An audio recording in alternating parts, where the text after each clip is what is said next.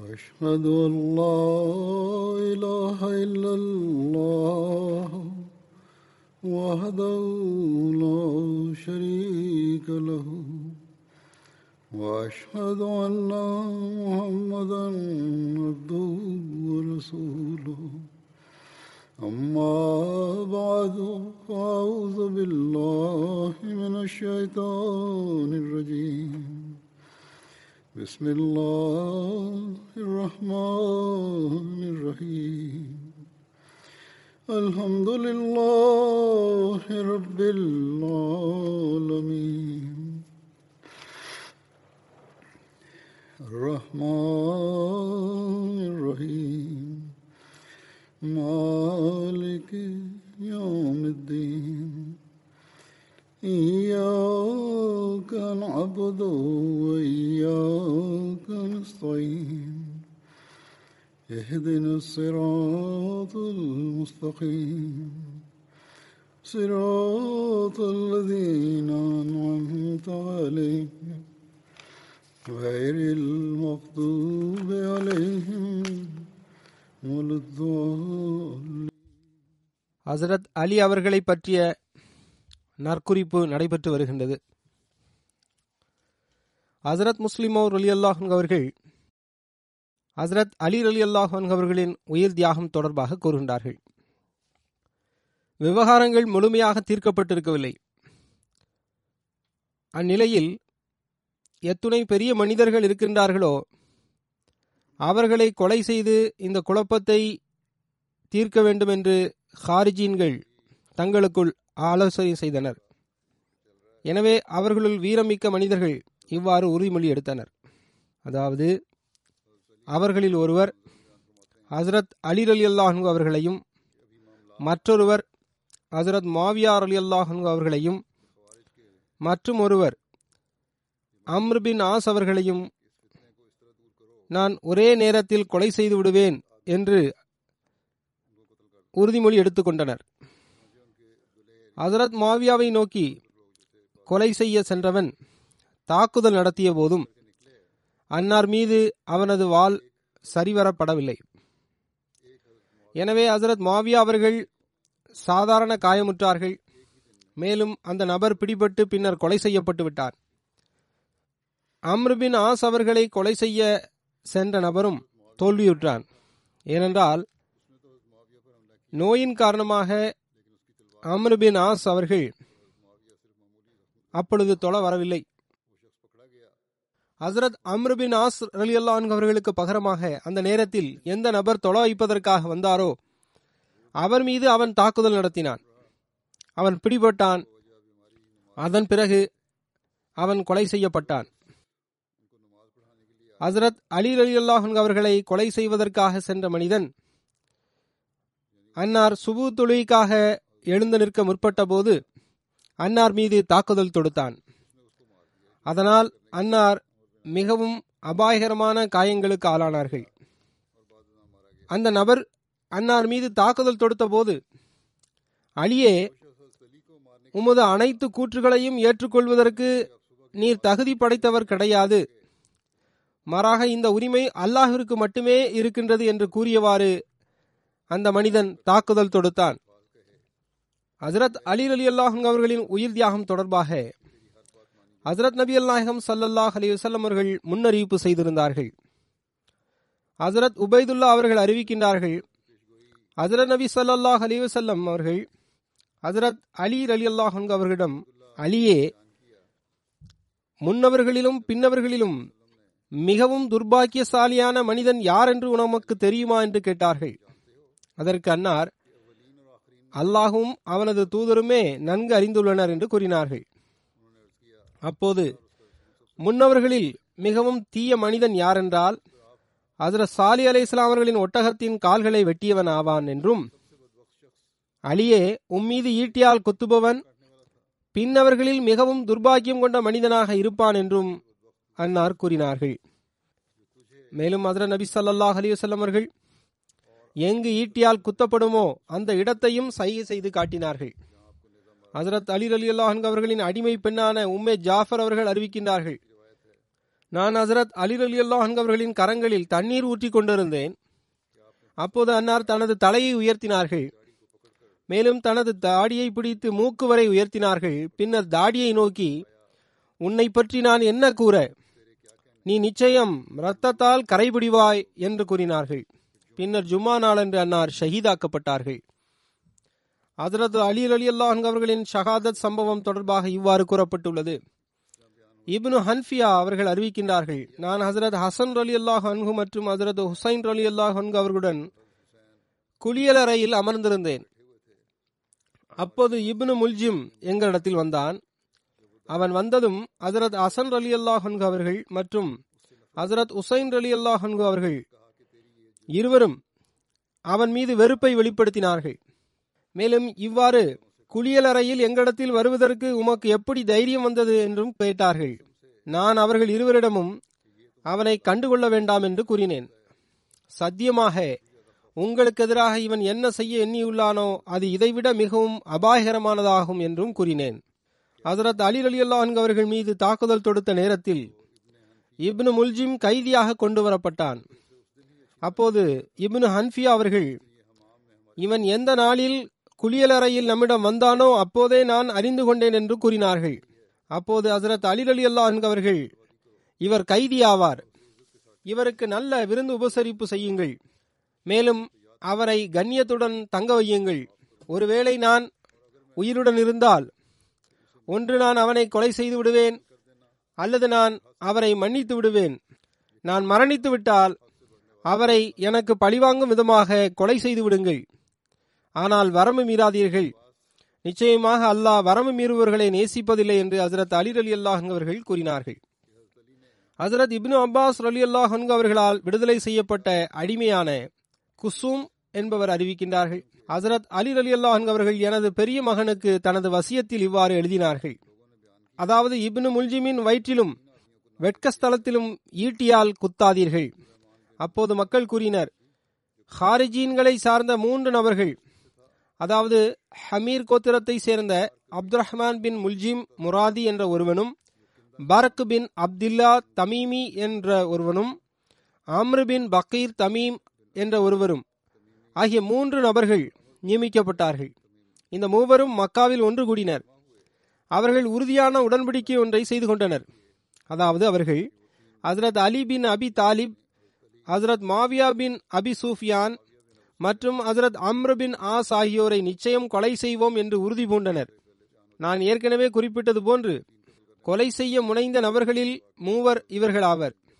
ஹஜ்ரத் முஸ்லிமோ ரலியல்லாஹு அன்ஹு அவர்கள் எடுத்துரைக்கின்ற சம்பவத்தில் நாங்கள் இவரிடமிருந்து மக்களை விடுவிப்போம் என்று அவர்கள் கூறியதாக அன்னார் குறிப்பிடுகின்றார்கள்.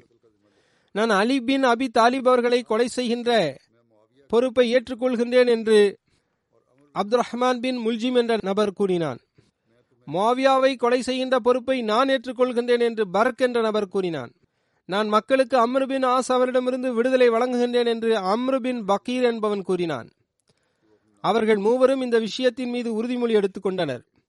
மேலும் தங்களுக்கு ஒதுக்கப்பட்ட நபர்களை கொலை செய்யாமல் பின்வாங்க மாட்டோம் என்றும், ஒன்று அவர்களை கொலை செய்வோம் அல்லது அதே வழியில் எங்களது உயிரை விட்டுவிடுவோம் என்று அவர்கள் ஒருவர் மற்றவருக்கு நம்பிக்கையூட்டினர். அதாவது, ஒன்று அந்த மூவரையும் கொலை செய்து விடுவோம் அல்லது எங்களது உயிரை விட்டுவிடுவோம், திரும்பி வரமாட்டோம் என்று அவர்கள் தங்களுக்குள் உறுதிமொழி எடுத்துக்கொண்டனர். அவர்கள் தங்களுக்குள் ஆலோசனை செய்து ரமலான் மாதம் பதினேழாம் தேதி இரவை அந்த நோக்கத்திற்காக நிர்ணயித்துக் கொண்டனர். அன்று அவர்களில் ஒவ்வொரு நபரும் தன்னால் தேடப்பட்ட நபர், அதாவது அவர்கள் யாரை கொலை செய்ய இருந்தார்களோ அவர்கள் வசித்த நோக்கத்தை நோக்கி சென்றனர். கூஃபாவை நோக்கி அப்துல் ரஹ்மான் பின் முல்ஜிம் என்ற நபர் சென்றான். மேலும் அங்கிருந்து தனது ஹாரிஜி நண்பர்களை சந்தித்தான். ஆனால் அவர்களிடம் தனது நோக்கத்தை அவன் மறைத்து வைத்திருந்தான். அவன் அவர்களை சந்திக்க செல்வான். அவர்களும் அவனை சந்திக்க வந்தனர். ஒரு நாள் அவன் தீமுர் ரொபாப் கோத்திரத்தின் ஒரு கூட்டத்தை கண்டான். அக்கூட்டத்தில் கிதாம் பின் சஜினா பின் அதி என்ற பெண்மணி ஒருவர் இருந்தார். ஹஜ்ரத் அலி ரலியல்லாஹு அன்ஹு அவர்கள் நஹ்ரவான் போரின் போது அந்த பெண்ணின் தந்தையையும் மகனையும் கொலை செய்திருந்தார்கள். அவனுக்கு, அதாவது இப்னு முல்ஜிமிற்கு, அந்த பெண்மணி மிகவும் பிடித்திருந்தது. எனவே நிக்காவிற்கான தூது செய்தியை அவன் அனுப்பினான். அப்போது நீர் என்னிடம் ஒரு வாக்குறுதி செய்யாதவரை என்னால் உம்மை திருமணம் செய்து கொள்ள முடியாது என்று அந்த பெண்மணி கூறினாள். அதற்கு நீ என்ன கேட்டாலும் நான் உனக்கு தந்து விடுவேன் என்று இப்னு முல்ஜிம் கூறினான். பின்னர் அந்த பெண்மணி மூவாயிரம் மற்றும் அலி பின் அபி தாலிப் அவர்களின் கொலை என்று பதிலளித்தாள். அதாவது மூவாயிரம் திர்ஹம் தர வேண்டும், மேலும் அலி பின் அபி தாலிபை கொலை செய்ய வேண்டும் என்று அந்த பெண்மணி கூறினாள். அல்லாஹின் மீது ஆணையாக, நான் ஹசரத் அலி பின் அபி தாலிப் அவர்களை கொலை செய்வதற்காகவே இந்த நகரத்திற்கு வந்துள்ளேன், எனவே நீ கேட்டதை நிச்சயம் நான் கொடுத்து விடுவேன் என்று அவன் கூறினான். பின்னர் இப்னு முல்ஜிம் ஷபி பின் பொக்ரா அஷ்ஜை என்ற நபரை சந்தித்தான். தனது நோக்கத்தை பற்றி அவனிடம் கூறினான். தன்னுடன் தங்குமாறும் அவன் கூறினான். அவனது கூற்றை ஷபீப் ஏற்றுக்கொண்டான்.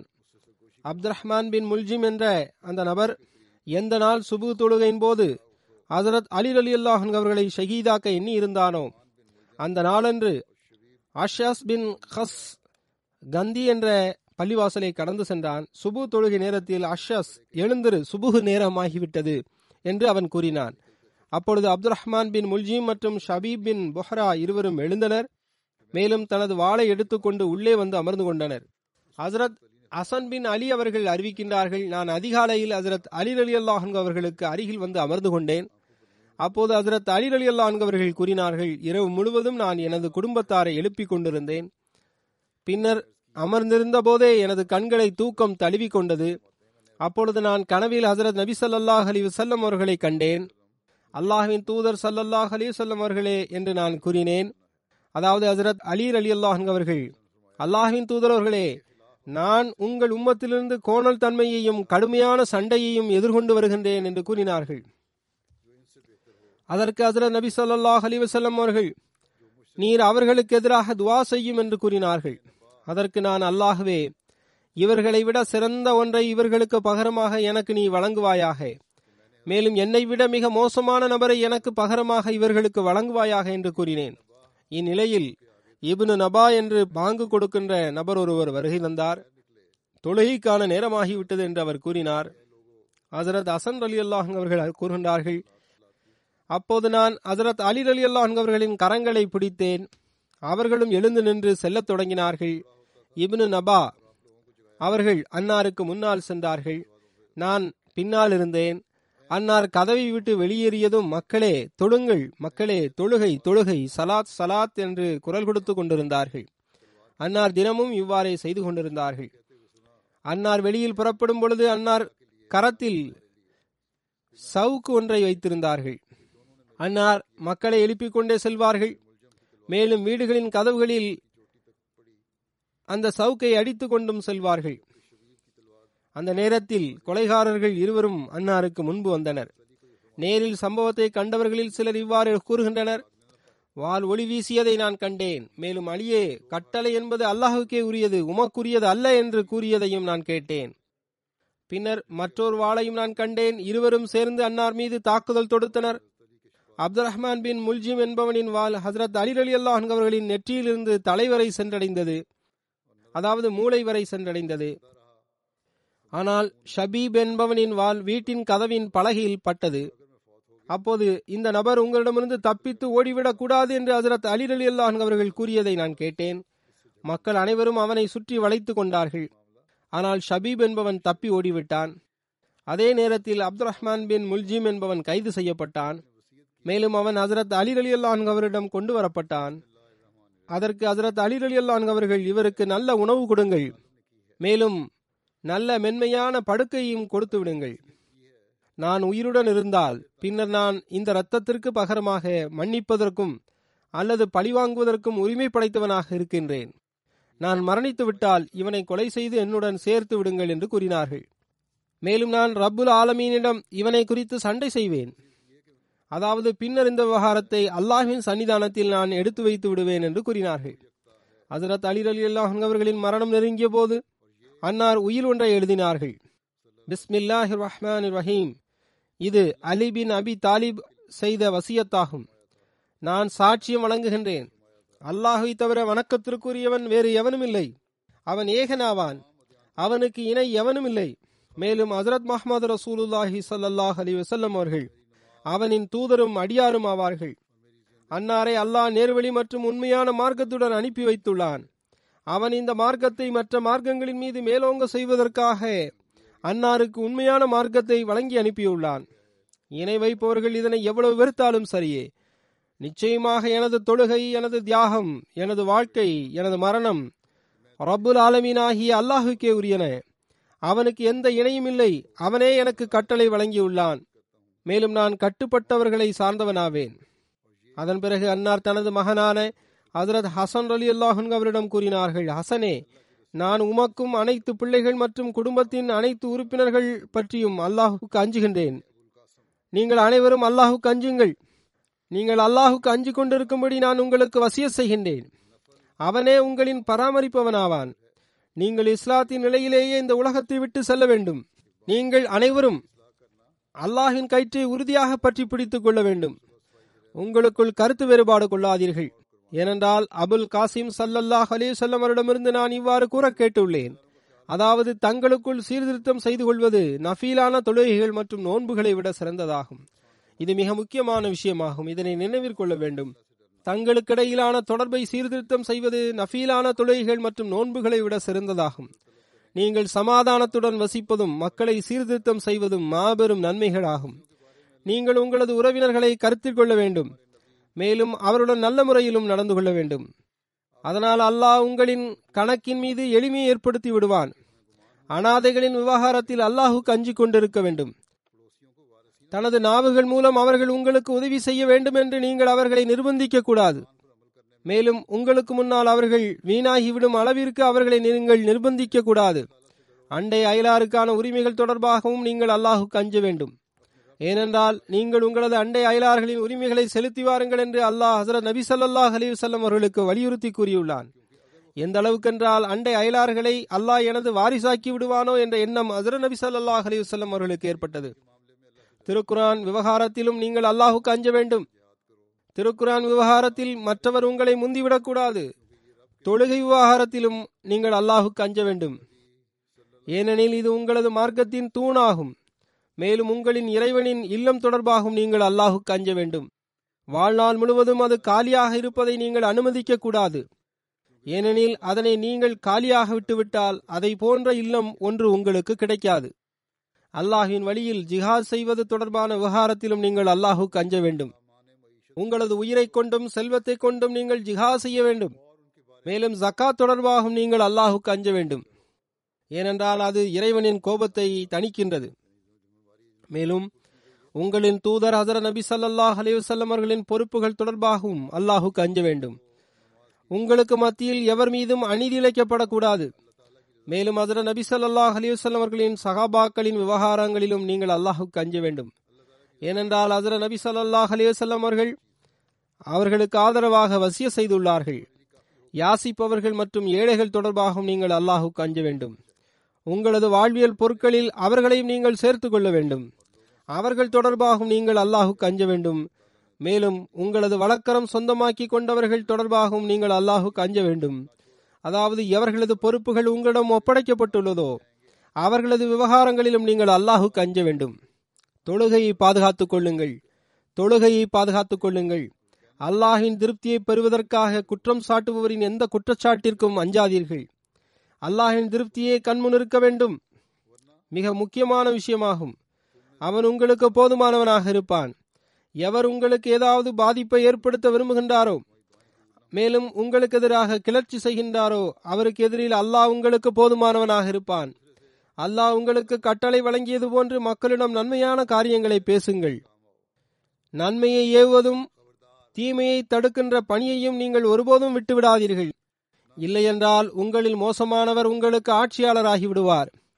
நன்மையை ஏவுவதும் தீமையை தடுப்பதும் மிக முக்கியமான காரியமாகும். இதில் எப்போதும் நீங்கள் நிலை பெற்றிருக்க வேண்டும். அதனை ஒருபோதும் நீங்கள் கைவிட்டு விடக்கூடாது. இல்லையென்றால் உங்களில் மோசமானவர் உங்களின் ஆட்சியாளராகி விடுவார். பின்னர் நீங்கள் துஆ செய்யுங்கள். ஒருவர் மற்றவருடன் தொடர்பில் முன்னேறுங்கள். மேலும் ஒருவர் மற்றவருக்கு உதவி செய்யுங்கள்.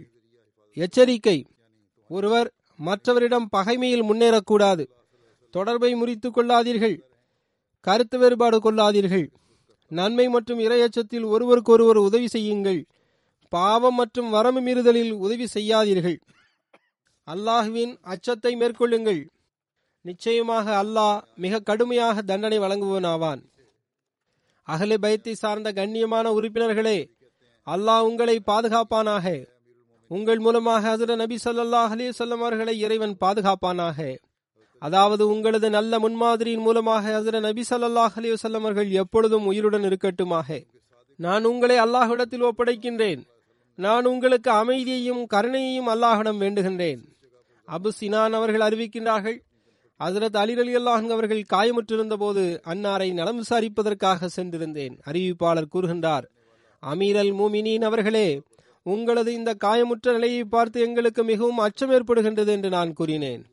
ஹஸரத் அலி ரலியல்லாஹு அன்ஹு அவர்கள் கூறினார்கள், அல்லாஹின் மீது ஆணையாக எனக்கு என் மீது எந்த அச்சமும் இல்லை. ஏனென்றால் உண்மையான தூதராகிய ஹஸரத் நபி ஸல்லல்லாஹு அலைஹி வஸல்லம் அவர்கள் என்னிடம் உமக்கு இந்தந்த இடத்தில் காயங்கள் ஏற்படும் என்று முன்பே கூறியிருந்தார்கள். அன்னார் தனது பிடரியின் பக்கம் சைகை செய்து காட்டினார்கள். அங்கிருந்து ரத்தம் வடியும். அவ்வாறு செய்யக்கூடியவன் இந்த சமுதாயத்தின் மிகவும் துர்பாக்கியசாலியான மனிதனாக இருப்பான் என்று அன்னார் என்னிடம் கூறினார்கள். அதாவது ஒட்டகத்தின் கால்களை வெட்டிய சமூது சமுதாயத்தின் அந்த துர்பாக்கியசாலியான நபரை போன்று இந்த செயலை செய்பவனும் துர்பாக்கியசாலியாக இருப்பான்.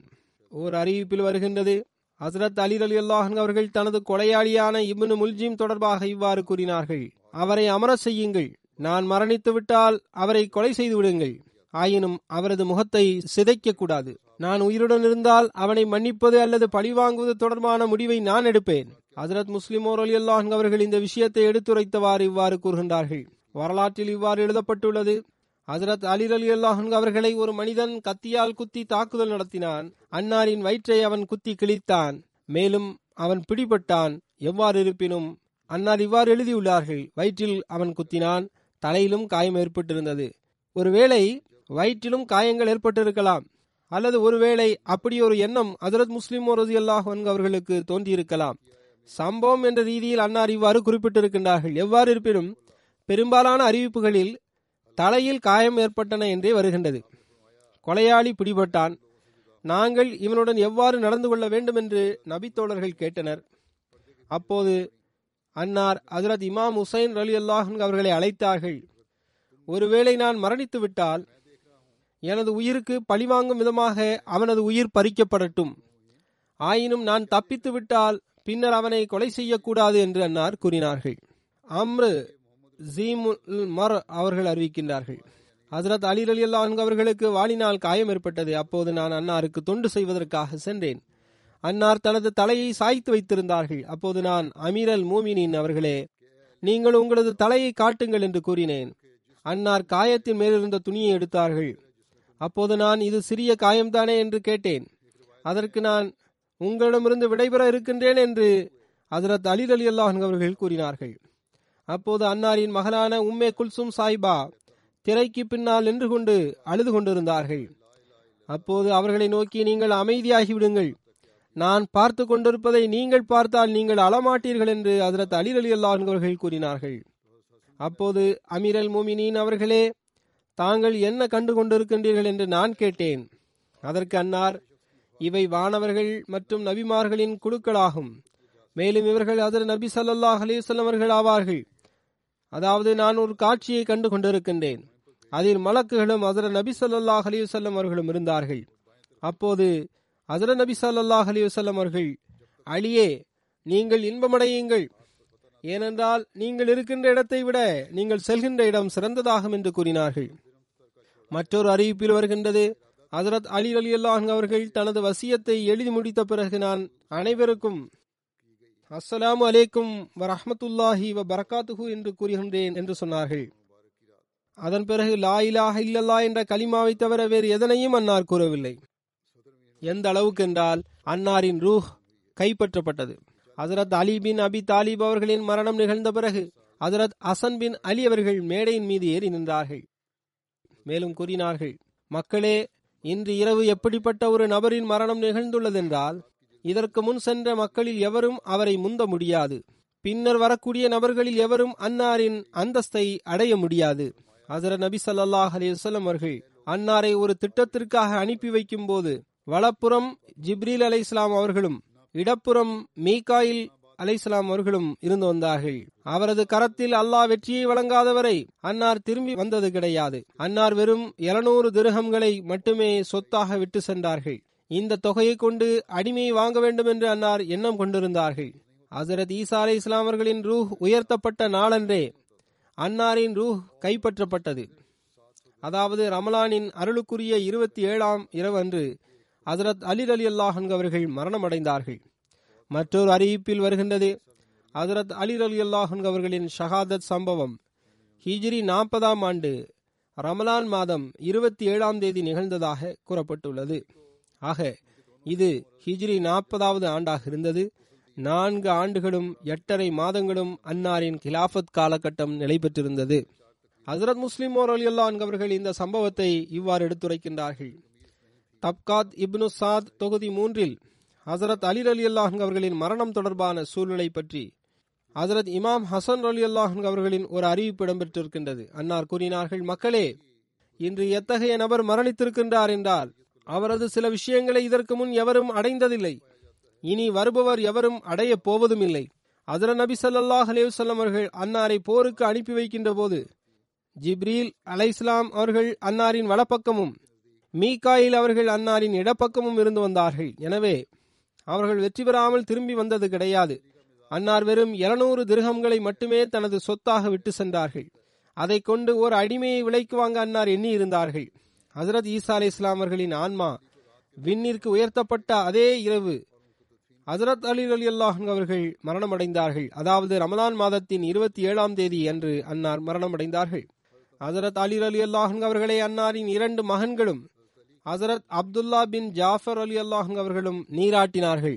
அன்னாரின் மகனான ஹசரத் ஹசன் ரலியல்லாஹு அன்ஹு அவர்கள் அன்னாரின் ஜனாசா தொழுகையை தொழ வைத்தார்கள். ஜனாசா தொழுகையில் நான்கு தக்பீராத்துகள் கூறப்பட்டன.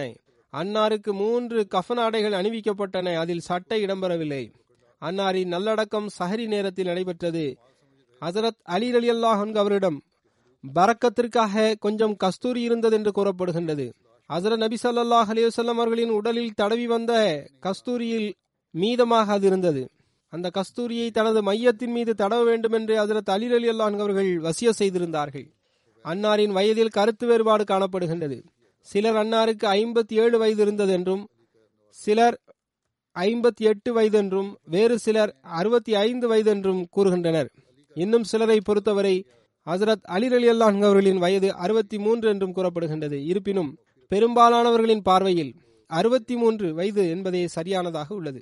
ஹசரத் அலி ரலியல்லாஹு அன்ஹு அவர்களின் கபர் எங்கு உள்ளது என்பது தொடர்பாக கேள்வி எழுகின்றது. அது பற்றி வரலாற்று புத்தகங்களில் பல்வேறு அறிவிப்புகள் கிடைக்கின்றன. அவை இவ்வாறாகும். ஹசரத் அலி ரலியல்லாஹு அன்ஹு அவர்கள் இரவு நேரத்தில் கூஃபாவில் நல்லடக்கம் செய்யப்பட்டார்கள். அன்னாரின் நல்லடக்கம் மறைவாக வைக்கப்பட்டது. ஹசரத் அலி ரலியல்லாஹு அன்ஹு அவர்கள் கூஃபாவின் ஒரு பெரிய பள்ளிவாசலில் நல்லடக்கம் செய்யப்பட்டார்கள். ஹசரத் இமாம் ஹசன் மற்றும் ஹசரத் இமாம் ஹுசைன் ஆகிய இருவரும் ஹசரத் அலி ரலியல்லாஹு அன்ஹு அவர்களின் உடலை மதினாவிற்கு கொண்டு வந்தார்கள். மேலும் ஃபாத்திமா அவர்களின் கபருக்கு அருகில் பக்கி என்ற இடத்தில் நல்லடக்கம் செய்தார்கள்.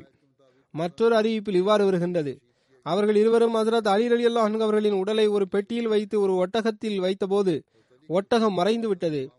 அந்த ஒட்டகத்தை தே எனும் கோத்திரத்தார் பிடித்து கொண்டனர். அவர்கள் அந்த பெட்டியில் செல்வம் இருக்கும் என எண்ணினர். அந்த பெட்டியில் உடல் இருப்பதை பார்த்து அவர்களால் அதனை அடையாளம் கண்டுகொள்ள முடியவில்லை. அவர்கள் அந்த பெட்டியுடனேயே அவர்களை நல்லடக்கம் செய்து விட்டார்கள். ஹசரத் அலி ரலியல்லாஹு அன்ஹு அவர்களின் கபர் எங்குள்ளது என்பது யாருக்கும் தெரியாது. பின்னர் மற்றொரு அறிவிப்பு வருகின்றது, ஹசரத் ஹசன் அவர்கள் ஹசரத் அலி ரலியல்லாஹு அன்ஹு அவர்களை கூஃபாவில் ஜாதா பின் ஹபீரா என்பவரின் குடும்பத்தினரின் ஒரு அறையில் அன்னாரை நல்லடக்கம் செய்து விட்டார்கள். ஜாதா என்பவர் ஹசரத் அலி ரலியல்லாஹு அன்ஹு அவர்களின் மகன் வழி பேரனாவார் என்று கூறப்படுகின்றது. இமாம் ஜாஃபர் சாதிக் அவர்கள் அறிவிக்கின்றார்கள், ஹசரத் அலி ரலியல்லாஹு அன்ஹு அவர்களின் ஜனாசா தொழுகை இரவு நேரத்தில் தொழ வைக்கப்பட்டது. கூஃபாவில் அன்னார் நல்லடக்கம் செய்யப்பட்டார்கள். அன்னாரின் கபர் இருக்கும் இடம் மறைவாக வைக்கப்பட்டது. எனினும் அது கைசர் அரசாங்கத்திற்கு அருகில் இருந்தது. மற்றொரு அறிவிப்பில் இவ்வாறு வருகின்றது, ஹசரத் அலி ரலியல்லாஹு அன்ஹு அவர்களின் மரணத்திற்கு பிறகு ஹசரத் இமாம் ஹசன் ரலியல்லாஹு அன்ஹு அவர்கள் அன்னாரின் ஜனாசா தொழுகை தொழ வைத்தார்கள். கூஃபா நகரத்திற்கு வெளியில் ஹசரத் அலி ரலியல்லாஹு அன்ஹு அவர்கள் நல்லடக்கம் செய்யப்பட்டார்கள். அன்னாரின் கபர் ரகசியமாக வைக்கப்பட்டது.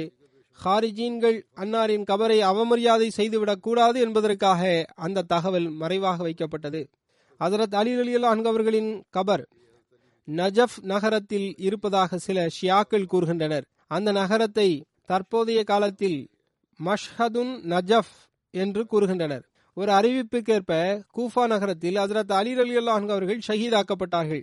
எனினும் அன்னாரின் கபர் எங்குள்ளது என்பது எவருக்கும் தெரியாது. ஹசரத் அலி ரலியல்லாஹு அன்ஹு அவர்களின் மரணத்திற்கு பிறகு ஹசரத் இமாம் ஹசன் ரலியல்லாஹு அன்ஹு அவர்கள் ஹசரத் அலி ரலியல்லாஹு அன்ஹு அவர்களின் ஜனாசா தொழுகையை தொழ வைத்தார்கள். மேலும் தலைநகரமான கூஃபாவில் ஹசரத் அலி ரலியல்லாஹு அன்ஹு அவர்கள் நல்லடக்கம் செய்யப்பட்டார்கள். ஹாரிஜீன்கள் அன்னாரின் உடலை அவமரியாதை செய்து விடுவார்கள் என்ற அச்சம் இருந்தது. அல்லாமா இப்னு அசீர் அவர்கள் எழுதுகின்றார்கள், இந்த அறிவிப்பு மிகவும் பிரபல்யமானதாகும். அன்னாரின் உடல் விலங்கின் மீது வைக்கப்பட்டது. அந்த விலங்கு அன்னாரை சுமந்து சென்றது. ஆனால் அது எங்கே சென்றது என்பது யாருக்கும் தெரியாது என்று கூறப்படுகின்றது. ஆனால் இந்த அறிவிப்பு சரியானதல்ல. இது தொடர்பாக தா மக்கள் தவறிழைத்துள்ளனர். இந்த கருத்தை ஷரியத்தும் ஏற்றுக்கொள்ளவில்லை, அறிவும் ஏற்றுக்கொள்ளவில்லை. பெரும்பாலான அறிவினர்களே இந்த கருத்தை ஒப்புக்கொள்கின்றனர். அதாவது ஹசரத் அலி அவர்களின் கபர் மஷ்ஹதுன் நஜஃப் என்ற இடத்தில் இருக்கின்றது என்று கூறுவதற்கு எந்த ஆதாரமும் இல்லை, அதில் எந்த உண்மையும் இல்லை. மேலும் அங்கே ஹசரத் முகீரா பின் ஷோபா அவர்களின் கபர்தான் உள்ளது என்றும் கூறப்படுகின்றது. இப்னு யதீமியா கூறுகின்றார்கள், நஜஃப் நகரத்தில் மஷ்ஹது என்ற பெயருடைய இடம் உள்ளது. ஹசரத் அலி ரலியல்லாஹு அன்ஹு அவர்களின் கபரை பற்றி யாருக்கும் தெரியாது என்பதை அறிஞர்கள் ஒப்புக்கொள்கின்றனர். மாறாக அங்கு ஹசரத் மகைரா பின் ஷோபா அவர்களின் கபரே உள்ளது. அகலே பயத், ஷியாக்கள் மற்றும் ஏனைய முஸ்லிம்கள் கூஃபாவில் அவர்களின் அரசாங்கம் முன்னூறு ஆண்டுகளை விட அதிகமாக இருந்தது என்பதை அறிந்திருந்தும் கூட இது ஹசரத் அலி ரலியல்லாஹு அன்ஹு அவர்களின் கபராகும் என்று அவர்கள் குறிப்பிடவில்லை. ஹசரத் அலி ரலியல்லாஹு அன்ஹு அவர்களின் ஷஹாதத் சம்பவம் நிகழ்ந்த முன்னூறு ஆண்டுகளுக்கு பிறகு அந்த இடத்தை மஷலே அலி என்று கூறப்படுகின்றது. எனவே இது ஹசரத் அலி ரலியல்லாஹு அன்ஹு அவர்களின் கபராகும் என்று அறிவிப்பு முற்றிலும் தவறாகும். ஹசரத் அல்லாமா இப்னு ஜவாசி அவர்கள் தனது வரலாற்று நூலில் ஹசரத் அலி ரலியல்லாஹு அன்ஹு அவர்களின் கபர் தொடர்பாக பல்வேறு அறிவிப்பை செய்துள்ளார்கள். அது ஏற்கனவே எடுத்து கூறப்பட்டு விட்டது. தொடர்ந்து அன்னார் எழுதுகின்றார்கள், எந்த கூற்று சரியானது என்பதை அல்லாஹ்வே நன்கறிவான். ஹசரத் அலி ரலியல்லாஹு அன்ஹு அவர்களின் திருமணம் மற்றும் அவர்களின் சந்ததிகள் தொடர்பான நற்குறிப்பு இவ்வாறு கிடைக்கின்றது. ஹசரத் அலி ரலியல்லாஹு அன்ஹு அவர்கள் பல்வேறு தருணங்களில் எட்டு திருமணங்கள் செய்திருந்தார்கள். அவர்களின் பெயர்கள் இவ்வாறாகும்: ஃபாத்திமா பின்த் ரசூல் ஸல்லல்லாஹு அலைஹி வஸல்லம், ஹைவ்லா பின்த் ஜாஃபர் பின் கைஸ், லைலா பின்த் மசூத் பின் காலித், உம்முல் பனீன் பின் Khalid, Asma பின்த் Umais, Shaba Umme Habib பின்த் Ramiya, Amama பின்த் Abul அஸ்ஆ பின் ரபி. இவர் ஹஜரத் நபி ஸல்லல்லாஹு அலைஹி வஸல்லம் அவர்களின் மகள் ஆகிய ஹஜரத் ஸைனப் அவர்களின் மகள் ஆவார்கள். மேலும் ஹஜரத் நபி ஸல்லல்லாஹு அலைஹி வஸல்லம் அவர்களின் மகள் வழி பேத்தி ஆவார்கள். உம்மே சயீத் பின்த் உர்வா பின் மசூத் சக்ஃபி அவர்கள் ஆவார்கள். அல்லாஹ் இவர்களுக்கு பெரும் சந்ததிகளை வழங்கினான். அவர்களின் எண்ணிக்கை முப்பதை விட அதிகமாகும். பதினான்கு மகன்களும் பத்தொன்பது மகள்களும் இருந்தனர். அன்னாரின் சந்ததி ஹசரத் ஹசன் ரலியல்லாஹு அன்ஹு, ஹசரத் உசைன் ரலியல்லாஹு அன்ஹு, மஹம்மது பின் ஹன்ஃபியா, அப்பாஸ் பின் கலாபியா மற்றும் அம்ரு பின் தக்திலீத்யா ஆகியோர் மூலம் அன்னாரின் சந்ததி தொடர்ந்தது. ஹசரத் அலி ரலியல்லாஹு அன்ஹு அவர்களின் சிறப்புகள் மற்றும் நற்பண்புகள் பற்றி இவ்வாறு எழுதப்பட்டுள்ளது. ஹசரத் இப்னு அப்பாஸ் அவர்கள் அறிவிக்கின்றார்கள், ஹசரத் ரசூல் ஸல்லல்லாஹு அலைஹி வஸல்லம் அவர்கள் இவ்வாறு கூறினார்கள், நான் அறிவின் நகரமாவேன். ஹசரத் அலி ரலியல்லாஹு அன்ஹு அவர்கள் அதன் வாசல் ஆவார்கள். எவர் அந்த நகரத்தை அடைய எண்ணம் கொள்வாரோ அவர் முதலில் அந்த வாசலை வந்தடைய வேண்டும். ஹசரத் முஸ்லிம் ரலியல்லாஹு அன்ஹு அவர்கள் கூறுகின்றார்கள், ஒரு முறை ஹசரத் அலி ரலியல்லாஹு அன்ஹு அவர்கள் இவ்வாறு கூறினார்கள், சஹாபாக்களில் ஹசரத் அபூபக்கர் ரலியல்லாஹு அன்ஹு அவர்கள் மிகவும் வீரராகவும் தைரியசாலியாகவும் இருந்தார்கள். பதர் போர் நாளன்று ஹசரத் நபி ஸல்லல்லாஹு அலைஹி வஸல்லம் அவர்களுக்காக தனியாக அறை ஒன்று தயார் செய்யப்பட்டது. அப்போது இன்று ஹசரத் நபி ஸல்லல்லாஹு அலைஹி வஸல்லம் அவர்களின் பாதுகாப்பு பணியை யாரிடம் ஒப்படைப்பது என்ற கேள்வி எழுந்தது. அப்போது ஹசரத் அபூபக்கர் ரலியல்லாஹு அன்ஹு அவர்கள் உடனடியாக வாளை ஏந்தி நின்று கொண்டார்கள். அன்னார் அபாயம் நிறைந்த அந்த சந்தர்ப்பத்திலும் மிக தைரியத்துடன் ஹசரத் நபி ஸல்லல்லாஹு அலைஹி வஸல்லம் அவர்களின் பாதுகாப்பு பணியை மேற்கொண்டார்கள். இதே போன்று ஹதீஸில் வந்துள்ளது, ஒருமுறை ஹசரத் நபி ஸல்லல்லாஹு அலைஹி வஸல்லம் அவர்கள், நான் அறிவின் நகரமாவேன், ஹசரத் அலி ரலியல்லாஹு அன்ஹு அவர்கள் அதன் வாசல் ஆவார்கள் என்று கூறினார்கள். எனவே ஹசரத் அலி ரலியல்லாஹு அன்ஹு அவர்களையும் ஹசரத் நபி ஸல்லல்லாஹு அலைஹி வஸல்லம் அவர்கள் உலமாவை சார்ந்தவர்களாக குறிப்பிட்டுள்ளார்கள். ஆயினும் ஹைபர் போரின் மிக நுட்பமான தருணத்தில் இஸ்லாத்தின் கொடியை அதன் நபி ஸல்லல்லாஹு அலைஹி வஸல்லம் அவர்கள் அன்னாரின் கரங்களிலேயே ஒப்படைத்தார்கள். இதிலிருந்து தெரிய வருவது என்னவென்றால், அதன் நபி ஸல்லல்லாஹு அலைஹி வஸல்லம் அவர்களின் காலத்தில் இருந்த உலமா பெருமக்கள் கோழையாக இருந்ததில்லை, மாறாக எல்லாரையும் விட மிக தைரியசாலியாக இருந்தார்கள். இங்கு உலமாவின் தைரியம் பற்றி கூறப்பட்டு வருகின்றது. எனவே இது தொடர்பாக இந்த சம்பவத்தை அன்னார் எடுத்துரைத்துள்ளார்கள். ஹஜ்ரத் அலி ரலியல்லாஹு அன்ஹு அவர்கள் கூறினார்கள், ஒரு நேரத்தில் நான் எனது வயிற்றின் பசியின் காரணமாக கற்களை கட்டியிருந்தேன். இன்று எனது சதக்கா, அதாவது ஜக்காத் என்பது ஏழாயிரம் தினார்களை தொட்டுவிட்டது. மற்றொரு அறிவிப்பில் நாற்பதாயிரம் தினார்கள் என்றும் வந்துள்ளது. அபு பஹர் தனது ஓர் ஆசிரியரிடமிருந்து அறிவிக்கின்றார்கள். அவர் கூறினார், நான் ஹஜ்ரத் அலி ரலியல்லாஹு அன்ஹு அவர்களை எளிதான எளிமையான சட்டை ஒன்றை அணிந்து வந்ததை கண்டேன். இதனை ஐந்து திரகம் கொடுத்து வாங்கியதாக அன்னார் என்னிடம் கூறினார்கள். அறிவிப்பாளர் கூறுகின்றார், நான் ஹஜ்ரத் அலி ரலியல்லாஹு அன்ஹு அவரிடம் சில தினார்களை கொண்ட பை ஒன்றை கண்டேன். அப்போது அன்னார், இது எம்பவு மக்களின் சொத்துக்களிலிருந்து எமக்கு எஞ்சிய செல்வமாகும் என்று கூறினார்கள். எம்பவு என்பது மதினாவிலிருந்து ஏழு மைல் தொலைவில் உள்ள மேலும் கடற்கரை பக்கத்தில் அமைந்துள்ள நகரமாகும். ஹஜ்ரத் அலி ரலியல்லாஹு அன்ஹு அவர்களின் மோதிரத்தில் அல்லாஹூ அல் மலிக், அதாவது அல்லாஹுவே அரசனாவான் என அதில் பதிக்கப்பட்டிருந்தது. ஜமீ பின் உமைர் அவர்கள் அறிவிக்கின்றார்கள், நான் ஹஜ்ரத் ஆயிஷா ரலியல்லாஹு அன்ஹா அவரிடத்தில் எனது சிற்றன்னையுடன் சென்றேன். அப்போது அன்னார் மக்களில் ஹஜ்ரத் நபி ஸல்லல்லாஹு அலைஹி வஸல்லம் அவர்களுக்கு மிகவும் அன்பிற்குரியவராக யார் இருந்தார் என்று கேட்டார்கள். அதற்கு ஹஜ்ரத் ஆயிஷா ரலியல்லாஹு அன்ஹா அவர்கள் ஹஜ்ரத் ஃபாத்திமா ரலியல்லாஹு அன்ஹா என்று கூறினார்கள். ஆண்களில் யார் என்று கேட்கப்பட்டது. அதற்கு ஹஜ்ரத் ஃபாத்திமா ரலியல்லாஹு அன்ஹா அவர்களின் கணவரான ஹஜ்ரத் அலி ரலியல்லாஹு அன்ஹு அவர்கள் ஆவார்கள் என்று அன்னார் கூறினார்கள். ஹஜ்ரத் சலஃபா பின் அபி மாலிக் அவர்கள் அறிவிக்கின்றார்கள், ஹஜ்ரத் சாத் பின் உபாதா ஒவ்வொரு போர் மைதானத்திலும் ஹஜ்ரத் நபி ஸல்லல்லாஹு அலைஹி வஸல்லம் அவர்கள் சார்பாக கொடியேந்தி நின்றார்கள். ஆனால் போருக்கான நேரம் வந்தபோது ஹஜ்ரத் அலி பின் அபி தாலிப் அவர்கள் கொடியை பெற்றுக் கொள்வார்கள். சகைப் கோத்திரத்தின் ஒரு நபர் கூறுகின்றார், ஹஜ்ரத் அலி ரலியல்லாஹு அன்ஹு அவர்கள் என்னை சாபூர் பகுதியின் பொறுப்பாளராக நியமனம் செய்தார்கள். சாபூர் என்பது பாரிஸின் ஒரு முக்கிய பகுதியாகும்.